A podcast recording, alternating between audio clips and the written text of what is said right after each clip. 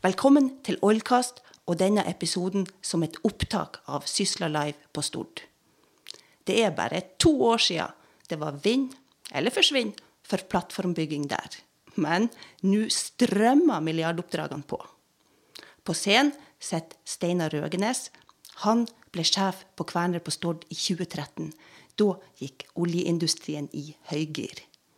Vi hoppa inn i intervjuet der jeg akkurat har spurt han om hva som er den største forskjellen på den virksomheten han ble sjef for da, og den som han leder i dag.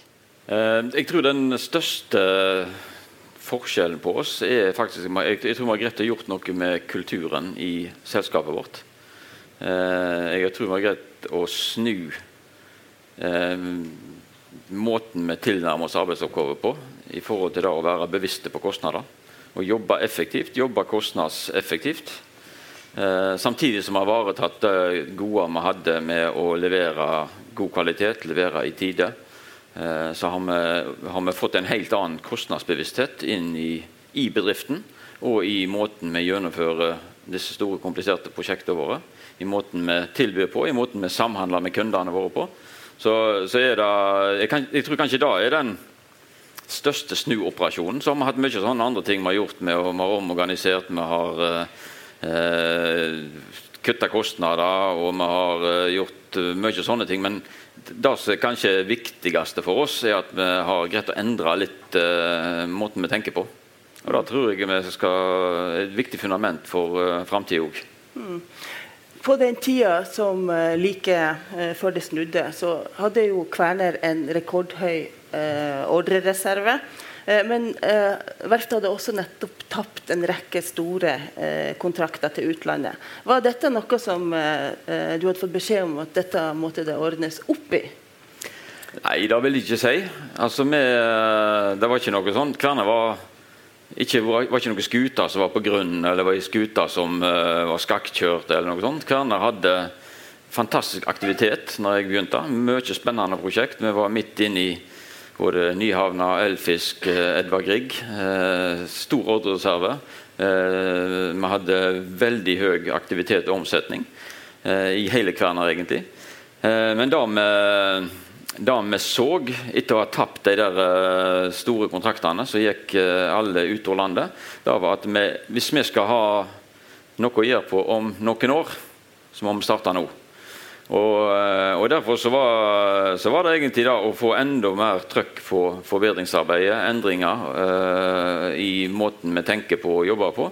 Det var det som var oppgaven. Fortsette det gode arbeidet som var lagt, og intensivere Eh, da, for var, Vi gikk på en erkjennelse at vi, vi var for dyre. Vi jobba for ineffektivt. Vi var for lite opptatt av kostnadene. Og Derfor så, så, så måtte vi gjøre noe med det. Det er jo, eh, Konkurransekraft er jo eh, eh, noe av det som er mest populært å, å eh, snakke om. Mm. Eh, så det, helt enkelt, Hva gjør man for å bli mer konkurransedyktig? Hva gjorde dere? Altså, en helt konkret ting vi har gjort, er jo at vi har, jo, vi har gjort, gått inn i prosjektet og analysert, funnet fakta om hva har skjedd i det prosjektet vi har, har levert tidligere. Eh, og gått inn og analysert hvorfor har vi brukt så mye penger på sånn og sånn og sånn. Hvorfor bruker vi så mange timer på uh, engineering? Hvorfor har vi, har vi en del kvalitetsfeil underveis som vi må rette opp i? For vi leverer alltid fantastisk kvalitet når vi leverer fra oss. Men det er en del ting underveis som vi må unngå. Så det er grundige analyser for det. Eh, ikke bare syns og mener, men at vi går inn på fakta. Og så er det å sette i verk spesifikke tiltak. Engasjere gode, flinke folk som det er kolossalt mange av i, i Kverner og mange andre plasser. Uh, og, og, jobbe systematisk med å endre måten vi tenker på og måten vi jobber på. Det handler om vekslinger. Det handler om da å få til de som tegner og lager altså engineeringa, innkjøperne, eh, de som skal bygge, de som skal overlevere, og lage en totalplan på dette. her, At eh, vekslingene eh, de skal bli så sømløse som mulig. Og Da, da var det å analysere disse vekslingsfeltene og, og, gjøre det, det beste ut av det. I tillegg har vi gjort noe med organisasjonen. Vi har Kværner i dag ett aksjeselskap. Så i og med at vi må kutte på i prosjektene våre så må vi òg kutte i administrasjonen, sånn at vi ikke blir topptunge og sirumpa av den grunn. Så, så Derfor så har det vært en del av, av pakken her. Dere har kutta mye i administrasjon? I administrasjonen har vi kutta ganske betydelig. Og, og da, da klart det er vondt i en periode. Men så er det jo på en måte Det er litt frustrerende i en periode, og så ser du da at dette begynner jo å funke. Og, og en ser at uh, ting som dette mellom to stoler de etter hvert plukker opp. Og så, så, begynner den nye organisasjonen å funke og sette seg. Og da, uh, ser vi òg effekten av det. Vi fikk faktisk til å kutte ganske betydelig på overhead-kostnadene våre. Og Det er òg med å gjøre at uh, konkurranseevnen vår har økt. Så det henger i sammen der, både prosjektkostnader og overhead og administrasjonen. Så det må gå i takt. Det høres eh, lett ut når du sier det, men ja. Eh, du sa også en gang at det koster blod, svette og tårer. Ja, det er klart det er frustrerende prosesser. Og det er hele tiden når du begynner å snakke om omstilling og du snakker om uh, å kutte kostnader, du snakker om effektivisering, så uh, er det nok veldig mange med meg òg som tenker at det da vil jo da automatisk bety at det her er masse folk som mister jobben sin. Og, og da, Det er jo ikke løye når du ser på ser i pressa det siste, i, i, i uh, olje- og energisektoren, de siste par årene så har jo vært prega av overbud om hvor mange en skal si opp. Eh, så, så klart, Da er nok en viss sånn frykt i en organisasjon når du starter store omstillingsprosesser i sånne faser. Eh, men jeg, jeg tror da at det har vært clouet som har fått til på en god måte i Kværner, er at vi har eh, skapt et grunnlag og forståelse for hvorfor gjør vi dette. her. Vi gjør det ikke for at vi syns det er kjekt å, å vise handlekraft og sparke folk. Vi gjør det fordi at vi skal sikre de arbeidsplassene og tenke langsiktig. Og ha gode og trygge arbeidsplasser i mange mange år framover. Og Da må vi ta sånne tak av og til. Det er en del av eh, pakken. Dere eh, gjorde jo eh, mange tiltak, og, dere begynte jo også disse tiltakene når dere hadde gått opp med arbeidsgjørelsen, mens dere fortsatt hadde styringsfart, som det heter. Mm. Så var det jo også sånn at dere tapte den første Sverdrup-kontrakten. Eh, til mm. Eh, dekker på eh, boreplattformen. og da var det vel da sjefen i Aker, Øyvind Eriksen, eh, sa det vel mer eller mindre rett ut at eh, hvis det neste Sverdrup-kontrakten ikke ble dratt hjem til Stord, da, da, var det egentlig bare å slutte med eh, mm. plattformbygging på Stord. Eh, det var rene ord for pengene. Eh, hvordan var det å få en eh, sånn beskjed rett i fleisen? Det, det er jo et ganske brutalt budskap. da. Og det er, Du våkner opp og leser avis, og der står det sånt. Så det er klart at en, en svelger et par ganger og puster litt tungt, og så, så ser en da at det, det som han sa der, var jo, det var jo ikke noe med, som var fremmed for oss. Altså, Vi visste sjøl, og våre ansatte vet jo det. Er sånn, det er sånn, vi, sånn vi lever hele veien. Hvis ikke vi vinner kontrakter, så er det ren matematikk. Da, da, går, da går, butikken nedenom og hjem. Så da å eh, få det sånn malt ut i store bokstaver, da er klart det, er, det gir deg nok en lite, liten støkk. En sånn liten wake-up call. det gjør det, Men dette var noe som vi var veldig veldig klar over på forhånd at vi ved å tape flere kontrakter nå, så, så vil det se veldig veldig dårlig ut. Og Da må en ta grep. Da må en omstille seg og gjøre andre ting.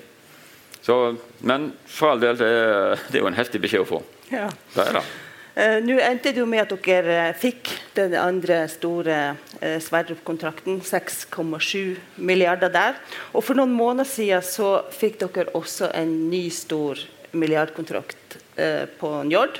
5,5 milliarder. Eh, og dette er jo tusenvis av årsverk. Mm.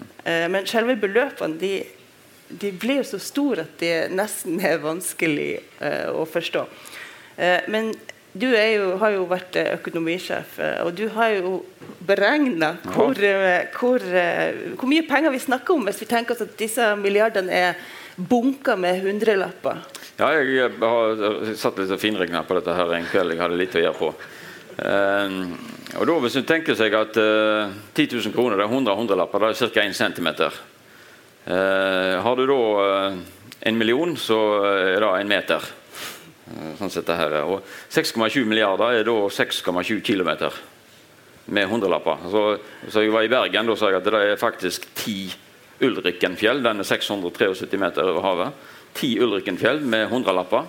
Da er kontraktsverdien på uh, living quarter på Sverdrup. Så det er, og det gir meg, meg en sånn liten at uh, det er fort å bli fartsblinde på dette. her. Det er kolossalt. Og dette er jo verdiskaping. Som, uh, som igjen penger som blir brukt, som igjen blir omsatt i andre og tredje gang.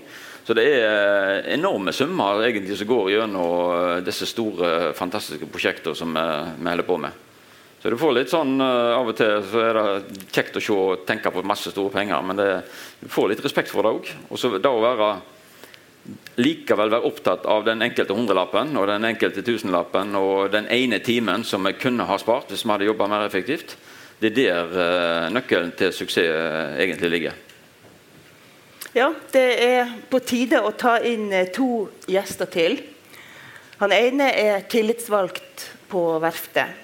Og da det så jeg må si, så mørkest ut, gikk han ut og sa at alle ansatte på Kværner Stord var innstilt på at det var ikke en stein som de ikke skulle snu for å bedre konkurransekraften. Han, den andre gjesten er sjeføkonom, fast kommentar på Sysla, og en av de som eh, kanskje oftest tar pulsen på Olje-Norge. Så da må vi ta vel imot Amram Hadida og Kyrre Knutsen. Vær så god, sitt.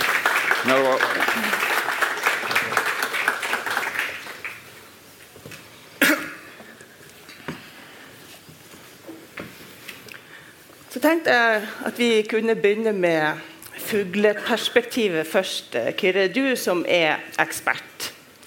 Hva tenker du om eh, denne omstillingen som Steinar Røgenes har fortalt om her? Er er den representativt for det som har skjedd i norsk leverandørindustri?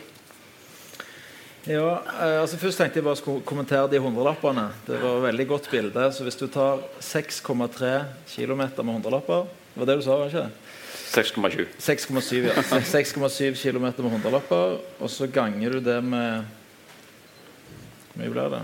Litt over 1000. Så har du oljefondet. Så så mye oljeverdier har Olje-Norge skapt historisk sett. Så, eh, men det er et godt bilde på det. blir mange hundrelapper i den bransjen. der. Tilbake til spørsmålet om omstillingen og de eh, endringene som er gjort her, er representative. Så, så eh, kan vi vel si at det har vært et felles krafttak for eh, Olje-Norge. mange som har gjort mye, og det er mange gode historier. Og det er veldig kjekt å være her i dag og høre en sånn god historie, for det krever jo blod, svette og tårer for veldig mange, men alle er enige om retningen. Jeg tenkte bare skulle eh, Hva betyr dette? Altså, hvis vi ser i forhold til norsk sokkel, der det normalt er et ganske betydelig importinnhold, altså vi konkurrerer med utenlandske aktører, så på norsk sokkel er det gjerne normalt en 40% utenlandske og 60% norske. Men på Sverdrup-kontraktene så er vi nå oppe i 70% norske. Og Det tyder jo på Det er selvfølgelig litt ekstra konkurransekraft fra kronekursen, men det tyder jo på at eh, norsk leverandørindustri kollektivt sett har gjort veldig mye her for å bedre konkurransekraften sin. Det andre eksempelet eh, er jo Statoil. Jeg jobbet i Statoil fram til 2013. og når jeg slutta, Den dagen jeg slutta, så kosta det 70 dollar fatet å bygge de prosjektene som jeg hadde på tegnebrettet.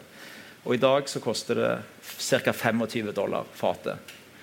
Og Det er klart det er jo ikke hva, akkurat nødvendigvis hva Statoil har gjort, som har bidratt til den, men veldig mye hva leverandørindustrien har gjort. Og Den nedgangen skyldtes ikke bare at jeg slutta i Statoil. så det er to eksempler. Så har jeg en lang side til med ting. Men jeg, jeg tror bare jeg vil si at omstilling handler ofte om eh, to krevende ting. Den handler om kostnader. Du må gjøre ting på en annen og bedre og mer effektiv måte. Og så handler den om inntekter. Og begge deler tar tid. Så det tar tid å omstille bedriften på kostnadssiden og òg på inntektssiden. Eh, og Nå begynner vi å se resultatene av den jobben som er gjort på begge de to områdene. og Det er derfor vi nå begynner å se at bunnen begynner å nås for Olje-Norge. Og Det er veldig gledelig etter to, to og et halvt år med ganske markert nedgang for ganske mange. Eh, Røgenes, du har sagt før at dere hadde aldri klart dette hvis ikke hele organisasjonen hadde eh, tråkket i lag, jobba sammen.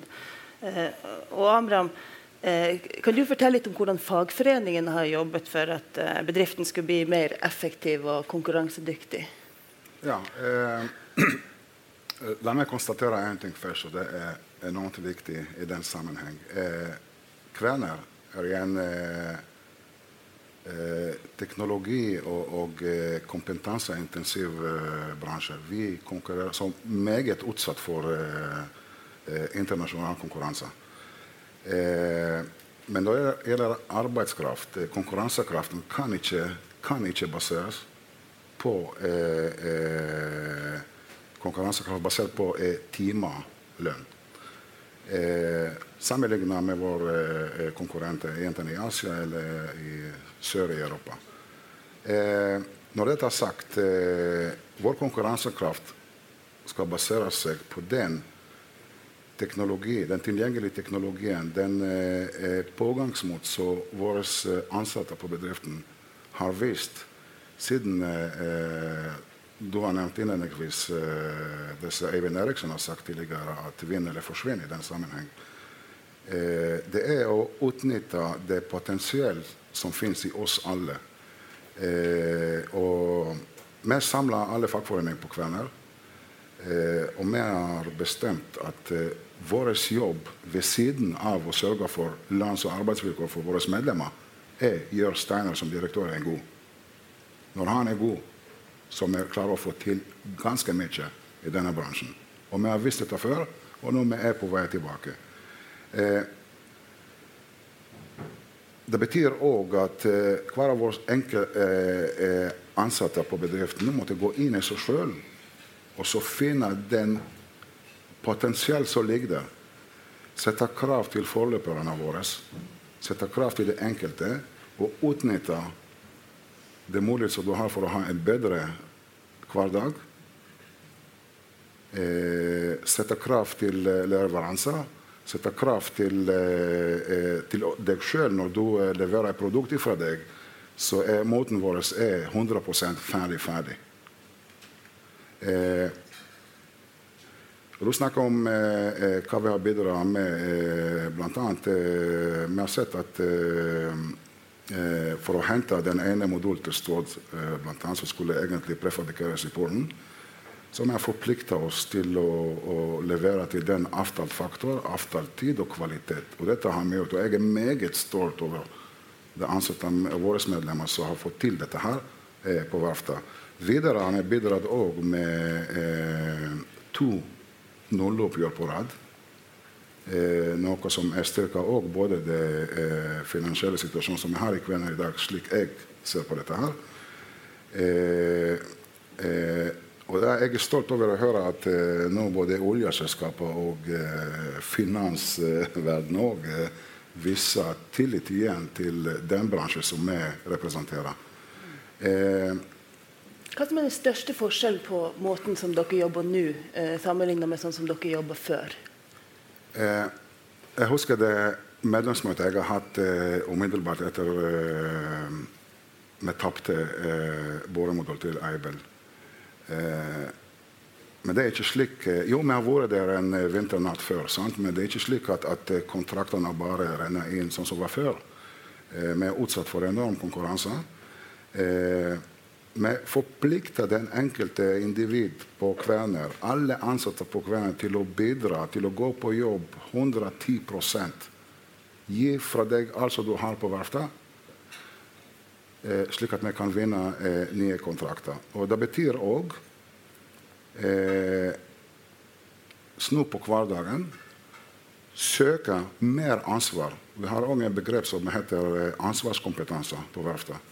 Det betyr at du har enormt potensial i deg.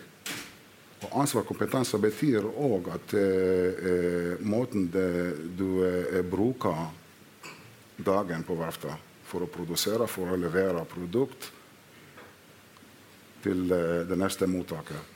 Sette krav til deg sjøl på samme måte som du setter krav til forløperne. Fra ingeniørene til operatør osv. Det jeg tror det eh, viktigste eh, bidraget som jeg har hatt eh, til nå. Som Bare, Jeg har lyst til å, bare to, to eksempel. Så jeg er litt, og Det ene eh, Amram snakket om eh, eh, nulloppgjør. Vi har to nulloppgjør. Eh, det første nulloppgjøret var faktisk det tillitsvalgte sjøl som kom og tilbød. Altså, det var, normalt sett så er jo noe jeg må altså Tradisjonelt sett så burde jeg gått og prøvd å foreslå det og fått en del eh, fighter med det, men dette kom de og tilbød. Og da, var- vi i en beintøff situasjon i forhold til å vinne. Da, eh, så det er ett av eksemplene på hvordan eh, de tillitsvalgte har vært med og bidratt i denne trans det- transformasjonen. Det andre da er nå eh, Neste uke så kommer konsernsjefen vår til, til Stord og skal ha allmøte. Og Vi hadde planlagt da i halv ett-tida, og da fikk vi skikkelig på, uh, passet påskrevet. Vi kan ikke ha allmøte midt på dagen, vi får ta det i slutten av dagen, sånn at vi ikke ø- går utover produktiviteten. Og Det syns jeg er en sånn et enkelt og banalt eksempel, men likevel det viser litt hvor viktig dette her med å tenke kostnader hele veien. Så vi har flytta allmøtet og skal ha det på slutten av dagen. høres jo ut som du har det ganske fint. da. Vi kommer til tilbyr nulloppgjør og sier at eh, jobben er å gjøre deg god. Det Jo, men, jo, men dette, dette handler om samarbeid. Dette handler om eh, lang tradisjon. Og, og, og jobbe godt sammen. Skape en felles forståelse av uh, situasjonen vi er i. Og eh, vi har i tro det eller ei, vi har fantastisk mange helt, helt parallelle meninger med hvor, hvorfor vi driver. Vi vil sikre gode, trygge arbeidsplasser i lang lang tid framover. Så av og til er vi uenige i sak, og det tåler vi veldig godt. Eh, men, men når det gjelder de store linjene, så, så vet vi, og vi stoler på hverandre, at eh, vi, vi går i samme retningen. Vi ønsker å, å sikre at vi har gode arbeidsplasser på, på Kværner. Og Det er helt likt for de tillitsvalgte og ledelsen og eierne og alle andre involverte. Men så er det et eh, spørsmål som tvinger seg litt frem. eh, og vi Jeg vil stille det til alle tre. Når oljeindustrien har klart å bedre konkurransekraften og, og blitt så mye mer effektivt, så ja, så forteller det selvfølgelig at de er himla gode å drive omstillingen. Men er det også eh, kanskje muligens et uttrykk for at dere eh, var litt feit og lat i de gode årene? Jeg er helt med på deler av det. Jeg tror nok vi var litt feite. Eh, Men jeg, jeg vil for det sterkeste tilbakevise at vi var late. Vi jobba knallhardt òg i de, eh, de tidene der det var veldig mye å gjøre på. Men at vi ble noe feite og hadde litt for tungvint måter måte å jobbe på. Og det, det er jo ikke snakk om å piske folk til å jobbe hardere. Det er veldig lite, eh, liten effekt av det. Det handler om å legge til rette, kutte ut ting du ikke skal gjøre. Kutte ut dobbeltarbeid. Eh, gjøre ting automatisk som du ellers gjorde manuelt. Og ha et godt samarbeid, gode vekslinger mellom de ulike delene av et prosjekt. Og, og det er der jeg må sette inn innsatsen. Det er der de store gevinstene ligger. Å lage noe sånn at de må svette mer og jobbe lengre dager. sånn, det, det er ikke der det ligger eh, i, i det hele tatt. Så Derfor er jeg med på at vi var nok litt feite, men eh, ikke på noen måte at vi late. For vi jobber så mer av den blinde når vi må. Hva sier du, Abraham? Eh, la, meg, la meg si en ting eh, først når vi snakker om nåloppgjør. så det er på, in, på, på, på, på ingen måte jeg har forskuttert noe som helst eh, Nei. 2017. Nei, for det er vel snart eh, nytt. Vi skal eh, snakkes til høsten.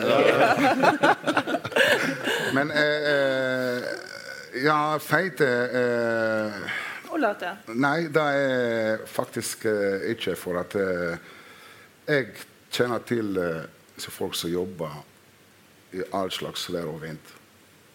Eh, vind eh, vinter, snø og alt dette her, og produsere dette. her. Så late, det tror jeg ikke. Men eh, vi måtte gå i oss sjøl for å finne ut på hva måte kan vi gjenvinne det tilliten igjen til oljeselskapene, slik at vi kan holde i land disse kontraktene. Sant? Eh, apropos feite, ja, jeg har gått på slankekur nå i tre år. Sant? Når, eh, landsmessig når dette er sagt, så eh, Det var, det var et uttrykk, vet du. Ja da, ja da. Ja, da. Jeg, eh, jeg eh, Ja. Eh, men igjen, det, det som vi jobber er fagforening, er åtte fagforeninger på, på Kværner eh, i dag. Eh, det er å benytte den toparts samarbeid som vi har. Sånn, på hva måte vi kan bygge på hverandre. sant?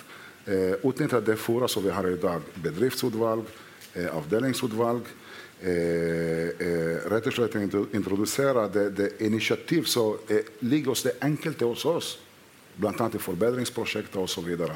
Jeg kan nevne eh, teknisk fagskole bl.a. Eh, du har operatørene i dag som kan, eh, med fagbrev som kan gå videre og så utdanne seg helt til master. Ja. Og, og, dette er kanskje vi trenger, for i dag har du ingeniører som har bedre forståelse når han har bakgrunn som operatør. Eh, på hva måte de designe og bygge eh, produksjonsvennlige eh, seksjoner, moduler og dette her. Vår styrke i Kvener er sammenstilling. Og dette har vi vist i disse tror RF Dvagrik f.eks. Eh, eh, som et produkt som er vi er meget stolt av eh, leveranser som vi har hatt fra oss. Eh, igjen eh, det utviklingsmiljøet som vi har i Kværner, eh, byr på enorme muligheter. Det er opp til oss sjøl på hva måte vi kan utnytte, utnytte, dette her til å jobbe eh, mer rasjonelt, mer kostnadseffektivt. Eh, men det betyr igjen at vi kan ikke vinne kont nye kontrakter på nulloppgjør. Det fikk du. Det Men eh, hva du sier Kyrre da? De har, eh, det er en bransje som har eh, kostnadsforbedret seg så enormt. Men de forteller at de har jobbet så opp svetten siler hele tida. Hva tror du? Jeg tror de på det. Men det, det, det som jeg tror vi må, vi må ta et steg tilbake og se liksom, hva er det som har skjedd. På 90-tallet var norsk oljeaktivitet ca. 50 milliarder i året. 50 milliarder helt fram til 2003. Det svingte opp og ned da òg, men rundt 50 milliarder. Fra 2003 til 2014 så gikk det fra 50 til 214 milliarder. Sånn at vi fikk jo en enorm altså Det er tidene, antageligvis tidene, en av tidenes største oppganger i en råvareindustri noensinne. Og eh, det som skjer da, om du er feit eller lat altså Poenget er for at det ble en enorm vekst og alle vet at når det skal vokse mye og fort, så, og, prisen, og lønnsomheten er høy, eller prisen er høy, så blir det en del ineffektiviteter. Det sier seg nesten sjøl. Eh, og det som òg eh, skjedde mot slutten, er jo at det kom nye aktører. Sånn, sånn at du, Nye typer aktører, økt kapasitet. Vi fikk en litt sånn eh, en perfekt storm, som de sier i USA. At du hadde, var på tidenes topp, og så økt tilbud fortsatt, og så får du en veldig skvis. Det er derfor nedgangen har blitt så stor. Min påstand er at det er veldig lite sannsynlig at dette skjer igjen. Det er veldig lite sannsynlig at vi de neste 12 årene eller noe sånt, 11-12 årene har en tilsvarende oppgang. Hvis vi hadde hatt den normale syklusen, som er sånn syv gode og syv dårlige for de som leser den boken, så, det, så får du normalt en sånn opprenskning litt oftere. Så det er det som gjorde også at noen sier at de var feite og late. Jeg tror ikke det, men, men jeg er enig liksom, i feite i den forstand at det var så mye mer mat, for å si det sånn. 215 milliarder i forhold til 50, og det skaper noen ineffektiviteter. Men jeg vil også bare si at eh, eh, liksom, Vi snakker mye om norsk økonomi, og det er så oljedrevet. Det, ja, det er oljedrevet, men det handler om folk. Altså, det er akkurat det som vi snakker om nå. Det handler om, og det handler også om tillit. Så vi har folk med høy kompetanse høy kunnskap, høy arbeidsvilje, og så har vi tillit mellom partene i, i, arbeidslivet, som vi sier her, her mellom ledere og arbeidere. Det er små avstander. Og Det tror jeg også er en enorm styrke i det som vi opplever nå. Det betyr at det er mye lettere å snu skuter hvis eh, alle på skuta er klar over at nå må vi gjøre noe, og er villige til å gjøre noe og jobbe sammen. Så det også, tror jeg sånn når vi får litt, eh, når det har roa seg litt og vi får liksom tenkt oss litt gjennom, så tror jeg at dette er et veldig godt eksempel på at den tillitsbaserte norske modellen er veldig bra, spesielt i tider når ting endrer seg raskt. Og Da kan vi begynne å snakke om raske endringer på andre områder enn bare folket. Ja, eh, Finnes det en grense for my hvor mye oljeindustrien kan effektivisere og strømlinjeforme og kutte kostnader fremover? Ja, klart det, gjør det. Vi har en uh, konsernsjef i Kværner som er, har uh, vokst opp med å telle rundetider. Og, uh, og, og det har, det, men det, har, det er litt sånn uh, artig, men samtidig så er det, det er en kjerne av uh, noe viktig der. altså det Å følge med hele tida hvor mye en bruker, hvor lang tid en bruker på hver runde. og sånt. Og så siterer han da en, Når han får samme spørsmål, så siterer han da at en av disse store, gamle skøyteløperne som ble spurt hvor fort går det an å gå. Og så sier han ja, jeg kan iallfall ikke gå på null. Og da, så det, det, er klart det finnes en grense, men eh, jeg tror at vi, vi, ser en del bevegelser nå. Ting som skjer innenfor måter vi samhandler på. Ikke minst sammen med kundene og, og leverandørene. Jeg tror En av de tingene som kommer nå eh, mer og mer, er, er nye typer samarbeidskonstellasjoner. Allianser, partnerskap, langsiktige, langsiktige avtaler. Uh, tror jeg blir veldig viktig. Og så er det det som også, mange er opptatt av for tida, digitalisering. Eh, det er klart at da skal kommer komme til å være med og effektivisere disse her vekslingene i, mellom engineering, innkjøp, bygging, ferdigstillelse og kunde og leveranser. Og da, og disse tingene kommer til å være med og gi store bidrag. Så jeg tror at vi har mye å gå på ennå. Heldigvis, for det er jo det som gjør det litt spennende å holde på med denne bransjen òg, At den er stadig i endring. Vi har muligheter til å forbedre oss. Og Det er kanskje vel så interessant som å bygge det vi driver med. Altså da Å vite at vi kan gjøre det enda bedre. Og Det er en ting vi jobber på eh, hele veien. Det er å skape den given til å stadig vekk ønske å bli bedre. Og Da må vi telle rundetida, og det er en av de tingene som vi jobber med nå. Og så er det jo sånn at En del av effektiviseringa består jo i at norsk eh, oljeindustri, eh, også kverner, eh, setter ut mer av produksjon til lavkostland. Ja, da er en del av pakken, og det har det vært i 20 år. Ja, vi, eh, Hvis du ser tilbake 15-20 år tilbake, så vi har hatt eh, en del av eh, Det er ikke bare Kvener, for den saks skyld. Det handler om at eh, prefabrikasjon har flytta østover, hovedsakelig til Polen. sant? Eh, men eh, til tross for dette her, så igjen, da, da, beveger du fra en, en total sånn prefabrikasjon i Norge Vi er sterke på dette total EPC, som det heter kontrakt. Sånn. Det er vår styrke i Eh, og da du spør om, om det er, om det er grenser nå, eller kan du forbedre deg enda mer? Ja, da, da, det er potensial der. Eh, hvis du ser i eh, medisinsk felt, i i kreftforskning også, potensialet å utvikle seg og forbedre og finne nye ideer å jobbe på. Steinar nevner dette her med ny teknologi, robotisering. Ikke minst fjerde revolusjon, eller digitalisering. Dette kan vi gjøre mye med, og potensial ligger der. Jeg er ikke frykta om vi setter av prefabrikasjon til eh, det såkalt kalt lavkostland eh, har eh, noe betydning for oss. Så lenge vi kan opprette og, og vedlikeholde den eh, si, base, det, den eh, norske fagarbeidere. Så lenge vi klarer å skaffe nok, nok jobb for å holde den kompetansen, og ikke minst den spisskompetansen som vi har, Eh, for jeg ser at eh, eh, norsk fagarbeidere har enormt i seg i forhold til mange andre.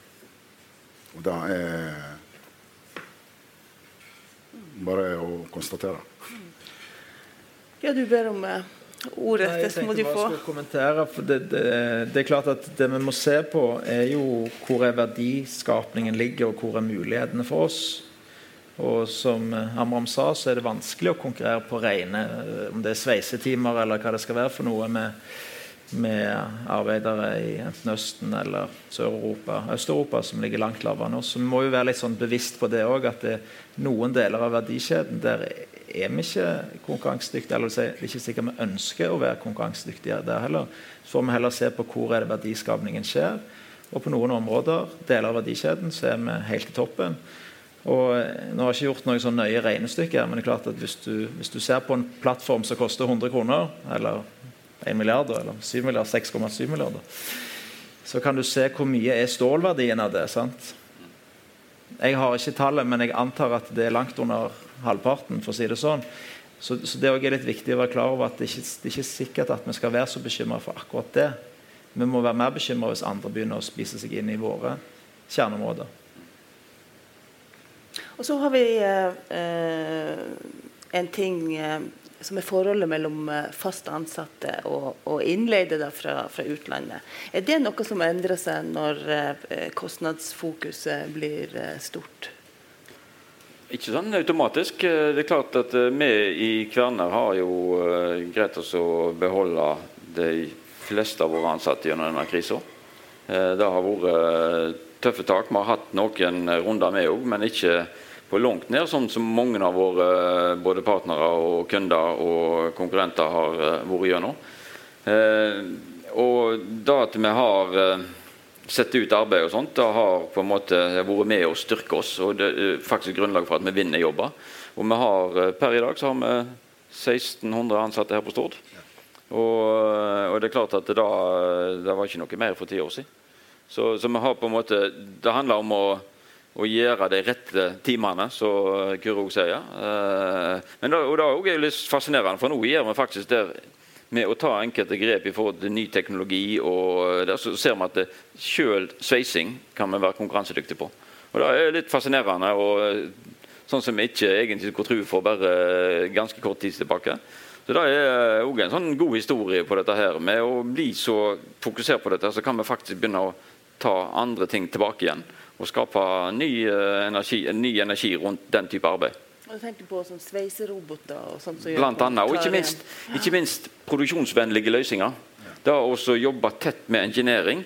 Og Der du har en fagarbeider som har jobba 20-30 år eh, og kan dette med sveising, og kan fortelle en ingeniør at eh, her er det lurt å velge den fuga, velg den profilen, og velg den en, en, på en måte det går an å sveise det, og, og få den der dialogen tidlig, så, så, så, greier vi å lage løsninger som er billigere å produsere, fordi du bruker ufattelig mye mindre timer på det, og du jobber mer effektivt. Og får du da robotisering i tillegg, så, så eh, har du muligheter som eh, jeg tror ikke vi ser helt konsekvensen av ennå. Ser du for deg at du kommer til å hente hjem mer produksjon? Ja, Vi har gjort det. da I forbindelse med det som, eh, den diskusjonene vi hadde for et par år siden, så henta vi hjem seksjoner på, eh, på Sverdrup til, til Stord. I Verdalen så henta de hjem eh, produksjon av cluster, så det er føttene på jacketene, eh, til, til, Verdal. Fordi at de hadde effektivisert så mye at eh, det var billigere å produsere der enn eh, i utlandet. Så da, har vi gode eksempler på at det er faktisk mulig. Jeg får lov å tilføye her er at jeg tror ikke Iallfall ikke meg sitter i den illusjonen at eh, disse 40 000-50 000 eh, arbeidsplasser som forsvant i forbindelse med dette her eh, oljeprisfall og nedbemanning osv., kom tilbake eh, eh, igjen. Og vi kommer ikke tilbake til den høyden i alle fall. Eh, men du stilte spørsmål til Steinar angående dette her med innleie kontra fast. Eh, jeg ser ikke dette hos oss nå, men eh, eh, konsekvens av dette her jeg sett i andre bedrifter, er at eh, det faste blir erstattet av innleie. Eh, og da jeg, eh, for, meg, for, min del er bekymrings, eh, jeg, jeg bekymra over utvikling på dette. her. For vår styrke i alle fall i kvelden er at du har den faste ansatte som kan Eh, eh, utvikle seg sjøl, som kan eh, utnytte den teknologien som Steinar nevnte, bl.a. digitalisering osv. Eh, jeg ikke, har ikke så sterk tro på at, at inntak av høy innleide, ikke faste, kan bidra til å utvikle bedriften i den retning som jeg ønsker. Men dette har òg med byggeperioder så Når du skal levere en plattform på 32-34 eh, måneder, sant? så du er avhengig av gjestearbeidere for å fullføre dette. her. Og du kommer ikke unna dette her. Men eh, illusjonen, og det er noen som sitter med den illusjonen om at disse 40 000-50 000 jobber skal komme tilbake, da er bare å komme seg vekk fra det. Du skal få kommentere det eh, kort, Kyrre, før, før, du da går over på å eh, si noe om hvordan utsiktene er for eh, og, og andre oljeleverandører fremover. Mm. Jeg bare tenkte det, var veldig interessant det som Steinar sa med, med, med, nye sveiseteknologi, for å si det sånn. For det, eh, si, det som jeg tenkte på, var mer hvis du konkurrerer på time for time. Men det vi ikke skal glemme nå, når verden endrer seg raskt og vi er litt usikre hvor det går hen Hvis det går mot mer robotisering, mer digitalisering, så blir smarte hoder enda viktigere. Og, det, og Da er det veldig interessant som Steinar sier, at da kan vi faktisk få en sånn Vi har hatt outsourcing i veldig mange år, men da kan du få en slags eh, homesourcing igjen. Mm. Eh, spesielt i de landene der du har smarte folk, smarte hoder. Og gjerne også i de landene som er litt sånn tillitsbaserte, som jeg var inne på at Norge var. Så det tror jeg blir en veldig spennende mulighet egentlig for Norge. og om disse arbeidsplassene kommer tilbake eller ikke, det, det som jeg snakket mer om, det var om den, liksom, den, den 11-12-årstrenden. Den tror jeg ikke ville, at vi ville ikke ha liksom, det samme som vi hadde fordi det gikk så lenge og så mye oppover. Men jeg, eh, når, vi skal hoppe over til det neste spørsmålet, hva er utsiktene nå? Når vi eh, i vårt konjunkturbarometer spør da både rogalandsbedrifter, hordalandsbedrifter og agderbedrifter, og spesielt de som har oljeeksponering, så ser vi at de venter flere ansatte nå. Eh, og mange er nok litt sånn De har skrap til beinet. Hvis de har jobb til ti stykker, så har de maks ti stykker. Eh, og nå har du sett flere runder de siste par månedene. altså Rosenberg verft var jo ett eksempel. Fikk en Sverdrup-kontrakt og måtte rett ut og si vi skal må ha 200 stykker til. Oddfjell var vel ute nå for et par dager siden eller uker siden og sa at de trengte noen hundre. Så det begynner å røre seg der ute. Eh, det som skjer med det menneskelige hjernen når ting beveger seg i én retning, at vi blir veldig vant til det. Går det nedover, da er vi vant med at det går nedover. Det er veldig vanskelig. Oi, nå plutselig var det flatt, skal det ikke gå nedover lenger? Så den overgangen er veldig vanskelig. Og spesielt den neste som vi ser nå, fra nedgang til stabilt til oppover, det er krevende hvis det skjer på kort tid. Og det er det som nå skjer. I forgårs fikk vi tall fra Norges Bank som viste at nå sier norske oljeleverandører at vi går fra nedgang til flatt de neste tolv månedene. Og Hvis vi kombinerer det med vårt konjunkturbarometer, der vi måler det på en litt annen måte, for vi måler ikke bare oljeindustrien, men vi måler alle som har eksponering mot olje. F.eks. en, en grobedrift som kjøper inn mye utstyr til oljebedriftene, er også en, eh, en del av oljeverdikjeden. Og Hvis du ser litt bredere på det, så er det faktisk sånn at de bedriftene i sum nå venter altså flere ansettelser de neste tolv månedene. Og Det er jo veldig gledelig for industrien. Det er veldig gledelig for norsk økonomi. Vi vet ikke akkurat hvor bratt det blir, men jeg, har, jeg kjenner litt på at i og med at det har vart så lenge, folk har kutta så mye, 50 000 jobber er gått tapt, så kan det òg være et, et, ganske betydelig potensial. Altså. Og det kan fort uh, bli, uh, bli, trangt i døra igjen òg. Norsk økonomi samla sett har altså en lavere arbeidsledighet nå enn det vi hadde i juni 2014, når oljeprisen var på 120 dollar. Så Det betyr at det er ikke så mange ledige. Det er en del oljeingeniører altså olje, som har jobba i olja, som er ledige. Men når de blir tatt inn, så er det ikke så mye mer eh, arbeidskraft ledig i norsk økonomi. Jeg synes jo står det også et godt eksempel. For ett år siden så var det vel jeg ikke helt feil, 550-600 arbeidsledige, eller noe sånt, ifølge Nav-statistikken. Og nå på siste måling i mai så var det 305. Så det er nesten halvert bare på ett år. Så det er derfor veldig gledelige og positive takter. Fortsatt krevende, men, men flere av større andel av oljebedriftene begynner å bli positive nå. Det er kjekt å se. Vi er nødt til å begynne å, å runde av snart. Vi skal eh, eh, gi adgang til spørsmål fra salen hvis det er. Da vil eh, Jonas eh, gå rundt med mikrofon, så det liksom bare vifte, vifte på han. Eh, men eh, bare sånn, sånn avslutningsvis er det bygging av plattformdekk som eh, kommer til å bli hovedaktiviteten til Kværner Stord 10-15-20 år frem i tid? Ikke nødvendigvis. Jeg tror det som vi holder på med nå, og hele tida forandrer oss Det som er fantastisk god på, er å gjennomføre store, kompliserte prosjekt. Å få til samhandling mellom eh, alle ledd. Eh, nå er det olje- og gassplattformer og landanlegg og betongplattformer og jacketer og sånn vi driver med. Eh, det er klart Den kompetansen der kan være relevant på veldig mange andre områder òg. Så vi, eh, vi, fortsetter å utvikle oss eh, mens vi kan, mens vi har styrefart, mens vi har aktivitet. Og så skal vi forberede oss på, på at det kommer et skifte. Det vil det gjøre. Og da skal vi være klare til det. Så vi ser for oss både på vind, infrastruktur, andre ting. CO2-rensing. Vi har vært med og bygd et CO2-renseanlegg, et pilotprosjekt Altså, vi, vi, har, eh, vi har en kompetanse som kan brukes i veldig mange sammenhenger. Så da å bevare den kompetansen, bevare den muskelen til å gjennomføre store, kompliserte prosjekt, tror jeg er viktig for Norge. Og da tror jeg eh, blir viktig for Kværner framover.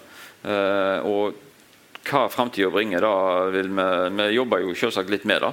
Men eh, det blir nok ikke bare oljeplattformer sånn i all framtid. Da blir det nok ikke. Hva skal dere gjøre for å eh, fortsette å vinne kontrakter, da?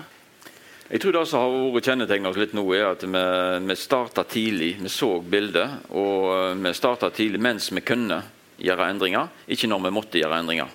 Og da tror jeg, og da sammen skaper den forståelsen i hele organisasjonen at her må vi ta tak. Vi gjør det i tide, sånn at vi, vi sikrer oss eh, for framtida. Vi investerer. Vi investerer i anlegget vårt. Vi har uh, investert i en svær kran for ikke så lenge siden. Det har gjort noe med måten vi gjennomfører på. En annen ting som er også, uh, kjempekjekt å vise at vi investerer i lærlinger. Tar, I år så tar vi inn tre ganger så mange lærlinger som vi gjorde de to foregående årene. Og Det er òg et signal til de unge at vi faktisk tror på denne, denne bedriften og disse arbeidsplassene i lang tid framover. Og så er det det med å nå du har gått i en oppgjennombakke, og så er det nesten på langrenn. Vi ser at uh, ofte så blir uh, disse her kampene avgjort i oppgjennombakken. Men det som er vel så viktig, da er når du er kommet opp på bakken, at du da ikke oh, Endelig, nå er jeg på topp, nå, er, nå kan vi ta det litt rolig. De som virkelig evner å gi bånn gass når de er kommet opp på toppen og ser at det flater litt ut, og holde trøkket oppe og virkelig sette Det er nå vi må jobbe med forandringer. Det er nå vi må gire oss opp for neste, neste runde. Da, da lager du distanse. Det er da du virkelig tar det store grepet. Så da er noe som jeg og Amram skal uh, pese på med nå, uh, og sikre at vi, vi, ikke nå blir feite og late, men at vi fortsatt jobber med å gjennomføre disse prosjektene enda mer effektivt hver eneste dag. Hva sier du, Kyrre? Ja, jeg... Um jeg synes Det var veldig interessant det du sa, Steinar, med disse, at liksom den spesialkompetansen er det er ikke nødvendigvis oljespesifikt, og det tror jeg er enormt viktig. Altså at vi, som du sier, om det er vind eller om det er CCS eller, altså det, er, det, er, utrolig mange muligheter. Og, det, og det, den kompetansen er som skal brukes på veldig mange forskjellige områder. så nå, De siste årene har det selvfølgelig vært mye inn mot den næringen der det har skjedd mye. Men vi står for en veldig sånn spennende tid òg. Nå heldigvis begynner man å få liksom, selv, ikke selvtillit, men ordreboka tilbake igjen og aktiviteten tilbake og litt mer trygghet men òg å kunne jobbe med å diversifisere inntektsstrømmen. Det, det, aller mest spennende blir jo det å se om vi, om, vi, om vi, klarer å lage en inntektsstrøm som ikke bare er avhengig av én pris, men som kanskje er avhengig av to eller tre eller fire priser, som gjerne går litt i forskjellig takt. altså Når den ene går ned, så når den andre opp. Så, eh, så når vi sitter her om fem eller ti år, så, så, får vi ta en liten avsjekk på hvordan dette har gått. Men det er i hvert fall, eh, i hvert fall veldig lovende så langt. Du har nå hørt på Oilcast. Både den og de andre podkastene fra Sysla-redaksjonen kan du abonnere på i iTunes og andre podkastklienter. Søk opp Oilcast, Sysla Shipping, Podkraft, Laksekast og nysatsinga Sysla Teknologi. Vi høres!